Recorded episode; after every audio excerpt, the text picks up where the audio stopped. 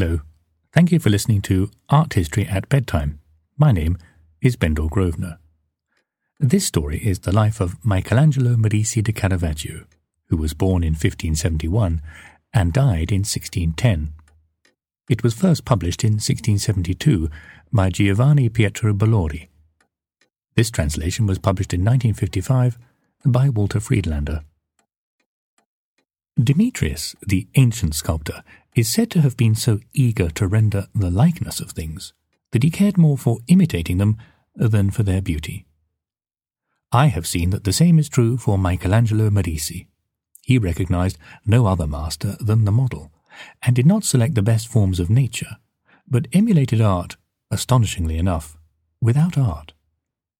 The fame of the noble citadel Caravaggio in Lombardy was doubled by his birth, since it was already the birthplace of Polidoro.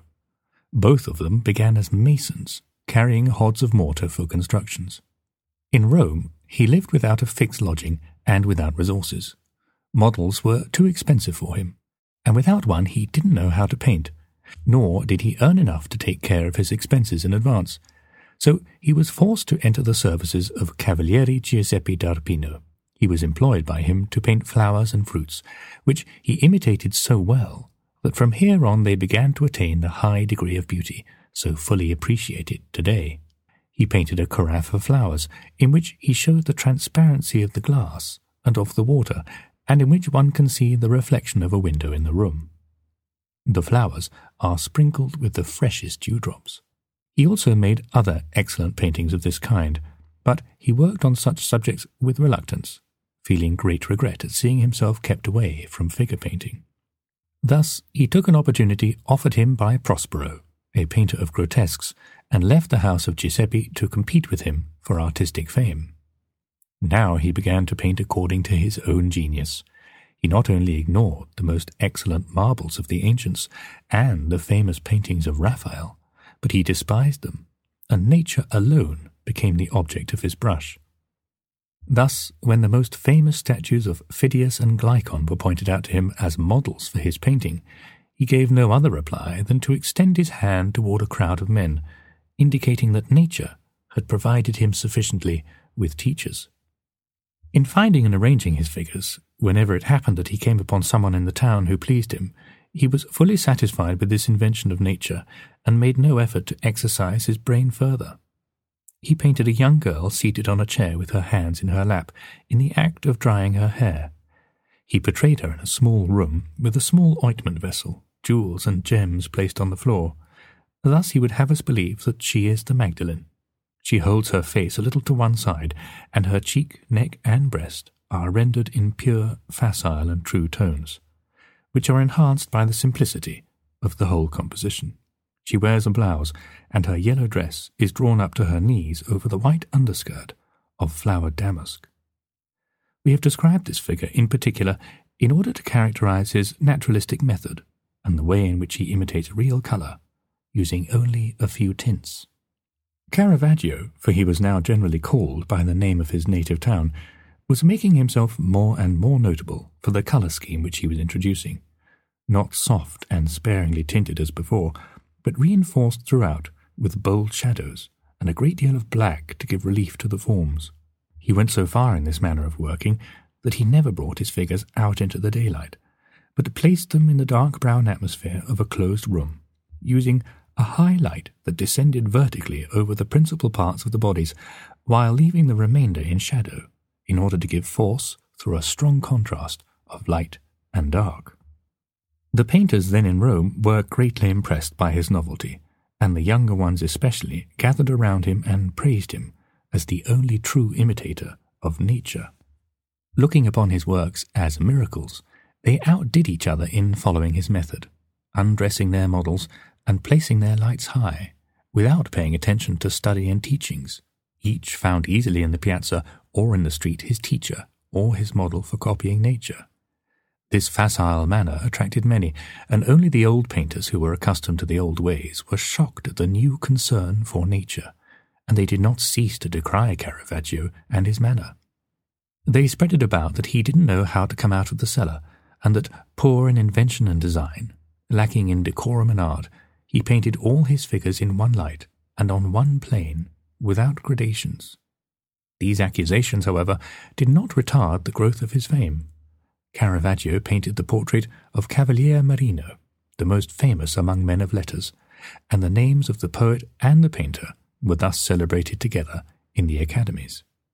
The head of Medusa by Caravaggio, which Cardinal del Monte gave to the Grand Duke of Tuscany, was particularly praised by Marino. Thus it happened that Marino, because of his goodwill toward Caravaggio and the pleasure which he took in his works, introduced him into the house of Monsignor Melchiorre Crescenzi, the clerk of the papal court. Caravaggio painted the portrait of this most learned prelate and another one of Virgilio Crescenzi, who, as the heir of Cardinal Contarelli, chose him together with Giuseppino to execute the paintings in the chapel of San Luigi dei Francesi. But then something happened which greatly disturbed Caravaggio and almost made him despair for his reputation. After the central picture of Saint Matthew had been finished and placed on the altar, it was taken away by the priests, who said that the figure, with his legs crossed and his feet crudely exposed to the public, had neither decorum nor the appearance of a saint. Caravaggio was in despair because of this affront to the first of his works in the church. However, the Marchese Vincenzo Giustiniani acted in his favour and freed him from this grief. He intervened with the priests, took the painting for himself, and had Caravaggio do another in a different way, which is the one now seen above the altar. To show how much the Marchese honoured the first painting, he took it into his house, and later placed it beside paintings of the other three evangelists, by Guido Reni, Domenichino, and Albani, the three most celebrated painters of the time. Caravaggio exerted every effort to succeed in his second picture. He tried to give a natural pose to the saint writing the Gospel by showing him with one knee bent on the stool, and with his hands on the small table in the act of dipping his pen in the inkwell placed on the book. He turns his face to the left toward the winged angel, who, suspended in air, speaks to him and makes a sign to him by touching the index finger of his left hand and that of his right hand. Caravaggio continued to be favoured by the Marchesi, who commissioned him to make some pictures, the crowning with thorns and Saint Thomas's placing his finger in the wound of the Lord's side. Besides these half-figures, he painted a victorious amour, raising his arrow in his right hand. Arms, books, and other instruments are lying at his feet as trophies. Other Roman gentlemen were also pleased with his works, and vied with one another to obtain them. Among them was the Marchese Mattei, who had him paint the taking of Christ in the garden, which is also in half figures. For Massimi he painted an Ecce Homo, which was taken to Spain, and for the Marchese Patrizzi he did the supper at Emmaus. Here Christ is blessing the bread, and one of the apostles seated at the table recognizes him and stretches out his arms, while the other apostle rests his hand on the table and stares at him in wonderment. Behind the table are the host with a cap on his head and an old woman who brings food. Caravaggio's preoccupation with his painting did not calm the restlessness of his spirit. Having spent some hours of the day in his studio, he would appear in various parts of the city with his sword at his side, as though he were a professional swordsman, giving the impression that he attended to everything but painting. In a ball game, he had an argument with one of his young friends, and they began to beat each other with the rackets. Finally, they resorted to arms, and Caravaggio killed the youth, and was also wounded himself. Having fled from Rome, penniless and pursued, he found refuge in Zagarolo, under the protection of the Duke, Marzio Colonna. Afterward, he went to Naples, where he immediately found commissions, because his manner and name were already known there. In the chapel of Signore di Franco, in the church of San Domenico Maggiore, he was commissioned to do the flagellation of Christ at the column. For the church of the Misericordia, in the same city, he painted the Seven Acts of Mercy, a painting about ten palmi long. Here one sees an old man who sticks his head out between the bars of a prison, and sucks milk from the bared breast of a woman who bends down to him. Caravaggio wished very much to receive the Cross of Malta, which was usually given per gratia to notable persons for merit and virtue. He therefore went to Malta, and when he arrived he was introduced to the Grand Master, a French nobleman. Caravaggio portrayed him, standing dressed in armour. As a reward for this, the Grand Master presented him with the Cross of Malta.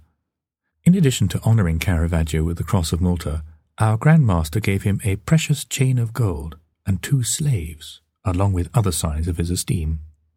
But then, all of a sudden, Caravaggio's turbulent nature brought this prosperity to an end and caused him to lose the favour of the Grand Master. Because of a very inopportune quarrel with a noble cavalier, he was thrown into prison and was subjected to misery, fear, and maltreatment. With great personal danger, he managed to escape from prison in the night and fled unrecognised to Sicily with such great speed that he could not be overtaken. He hurried across Sicily from Messina to Palermo, and there, for the Oratorio de San Lorenzo, he painted another nativity, representing the Virgin contemplating the newborn babe. The lights are diffused among the shadows of the night. When this work was finished, he felt that it was no longer safe to remain in Sicily, and so he left the island and sailed back to Naples. Thus, as soon as it was possible, he boarded a boat, and suffering the bitterest pain, he started out for Rome. Through the intercession of Cardinal Gonzaga, he had already obtained his liberation from the Pope. But when he went ashore, the Spanish guard arrested him by mistake, taking him for another cavalier, and held him prisoner. Although he was soon released, the boat which was carrying him and his possessions was no longer to be found. And thus, in a state of anxiety and desperation, he ran along the beach in the full heat of the summer sun, and when he reached Porto Ercole, he collapsed and was seized by a malignant fever.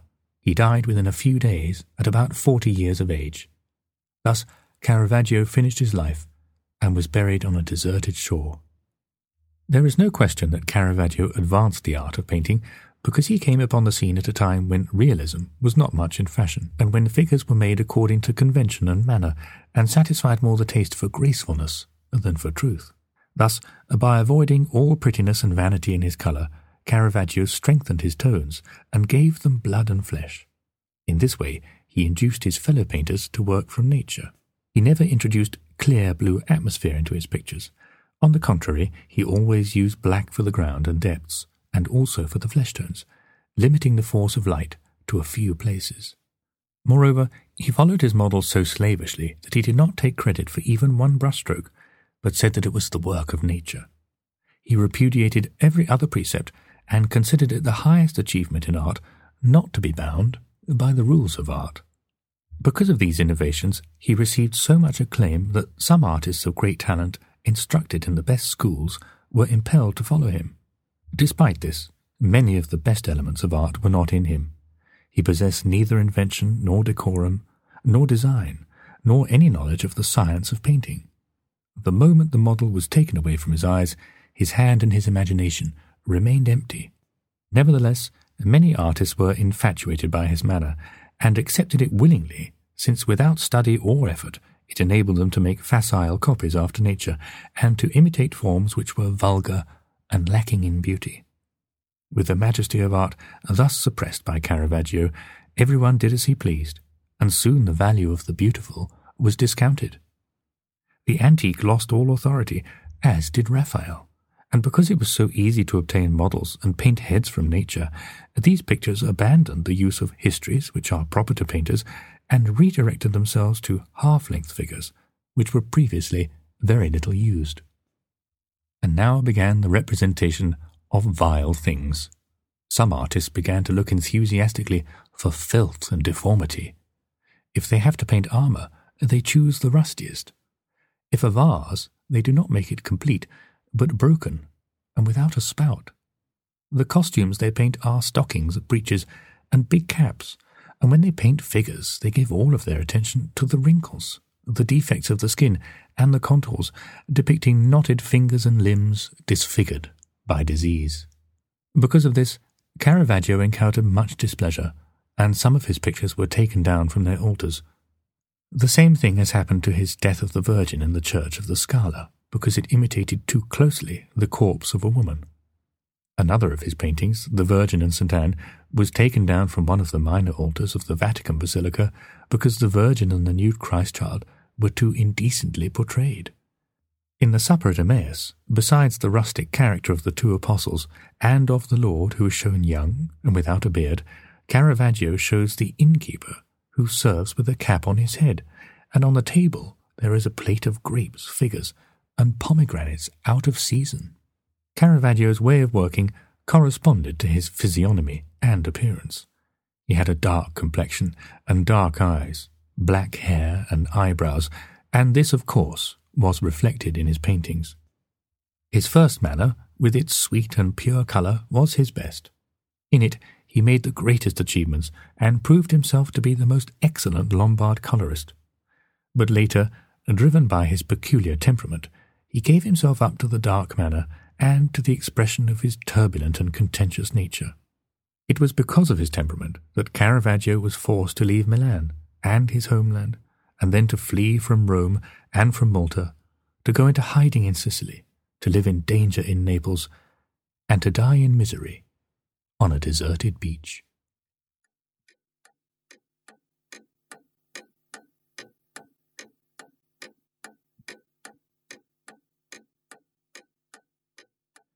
If you have enjoyed these podcasts, please consider making a donation to Art History Link-Up, the charity which teaches the history of art to state school children in the U K. Art History Link-Up is continuing its classes online during the pandemic, but would benefit from all our help. Donation details can be found on their website, art history link up dot org. Thank you.